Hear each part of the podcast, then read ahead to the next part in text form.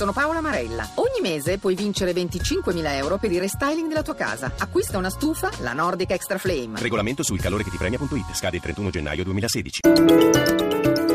Radio 1 News Economy. Le 18.05, buon pomeriggio, ben trovati da Luigi Massi, borse europee oggi in terreno negativo, ci dice tutto sulla seduta Sabrina Manfroi dalla redazione di Milano, a te. Le borse europee condizionate dall'andamento debole di Wall Street attendono la riunione della BCE prevista giovedì a Malta. Le peggiori sono state Milano e Parigi in calo di oltre lo 0,6%. Londra e Francoforte registrano perdite frazionali. Pesanti alla piazza affari i titoli del lusso. Ferragamo ha perso il 3,3%, Luxottica il 3,60%. E cede il 2,8% Tenaris, così come Mediolanum. Sugli scudi invece Unicredit per tutta la giornata chiusa più 2,75 dopo le indiscrezioni indiscrezioni sulle ipotesi di vendita della sua controllata Commercial Bank of Austria. Rialzo anche per Autogrill più 1,5% e A2A che ha guadagnato oltre il 2%. Stabile lo spread mentre il rendimento decennale è salito all'1,66%. Infine l'euro che a rete scambia sul dollaro a quota 1,1340. Linea allo studio. Grazie Manfroi, andiamo avanti. Secondo l'Inps boom delle pensioni di vecchiaia, 110.000 nei primi nove mesi dell'anno rispetto alle 85.000 del 2014. Intanto botta botta e, botta e risposta tra il presidente dell'Inps Tito Boeri e il ministro del lavoro Giuliano Poletti sulle misure di natura previdenziale fissate nella manovra. Sentiamo. Purtroppo questa non sarà l'ultima riforma delle pensioni, ci sono i soliti interventi selettivi, parziali, quindi presumibilmente in assenza di correttivi daranno spinta ad ulteriori misure parziali. È un tema che abbiamo studiato attentamente, molto complesso perché ha due cardini che vanno rispettati, la sostenibilità sul piano sociale e dall'altra parte la compatibilità con la finanza pubblica ma anche le norme della finanza pubblica.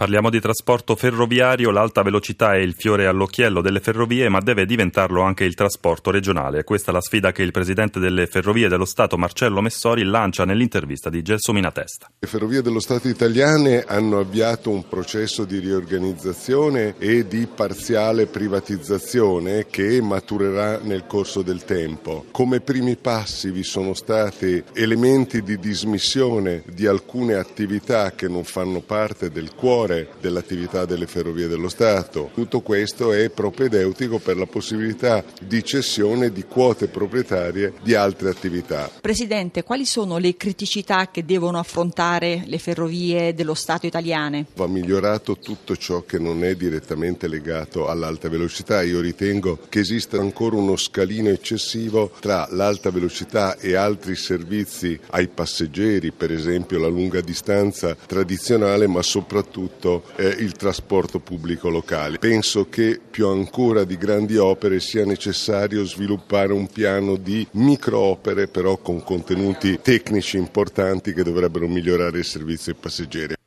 Cambiamo argomento, parliamo di start-up. Secondo l'ultimo rapporto del Ministero dello Sviluppo Economico sono 4.700 le aziende innovative in Italia, spesso si finanziano con il crowdfunding, modalità ancora poco sfruttata ma in crescita. È il caso di Naturale, start-up torinese dell'abbigliamento sportivo. L'amministratore delegato Luca Sburlati spiega la sua idea e i vantaggi del crowdfunding. Il primo è un feedback dei clienti, il secondo è il fatto che si riesce a comunicare in maniera trasversale in tutto il mondo su una piattaforma condivisa. Ma in Italia non conosceva nessuno il sistema un anno e mezzo, due fa. Tra l'altro gli italiani non potevano presentare o lanciare i propri crowdfunding sulla piattaforma più importante che si chiama Kickstarter, quindi passiamo dall'Inghilterra. L'obiettivo che noi abbiamo avuto dall'inizio creando questa startup è stato quello di produrre qualcosa che non esisteva più con le tecnologie attuali, partendo da un cotone che esisteva fino agli anni 30 nel, in UK, utilizzato per i soprattute dei piloti della RAF ed era appunto questo cotone filato a pochi micron, tessuto con trame ordite ortogonali e poi ribattuto tre volte. Questo processo meccanico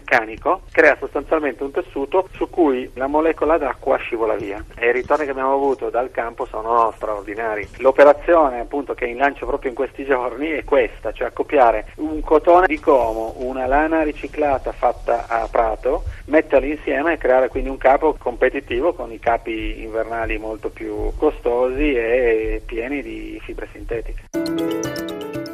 Le 18.09 News Economy a cura di Roberto Pippan torna domani alle 11.32 o in regia Renzo Zaninotto da Luigi Massi. Buon proseguimento d'ascolto su RAI Radio 1.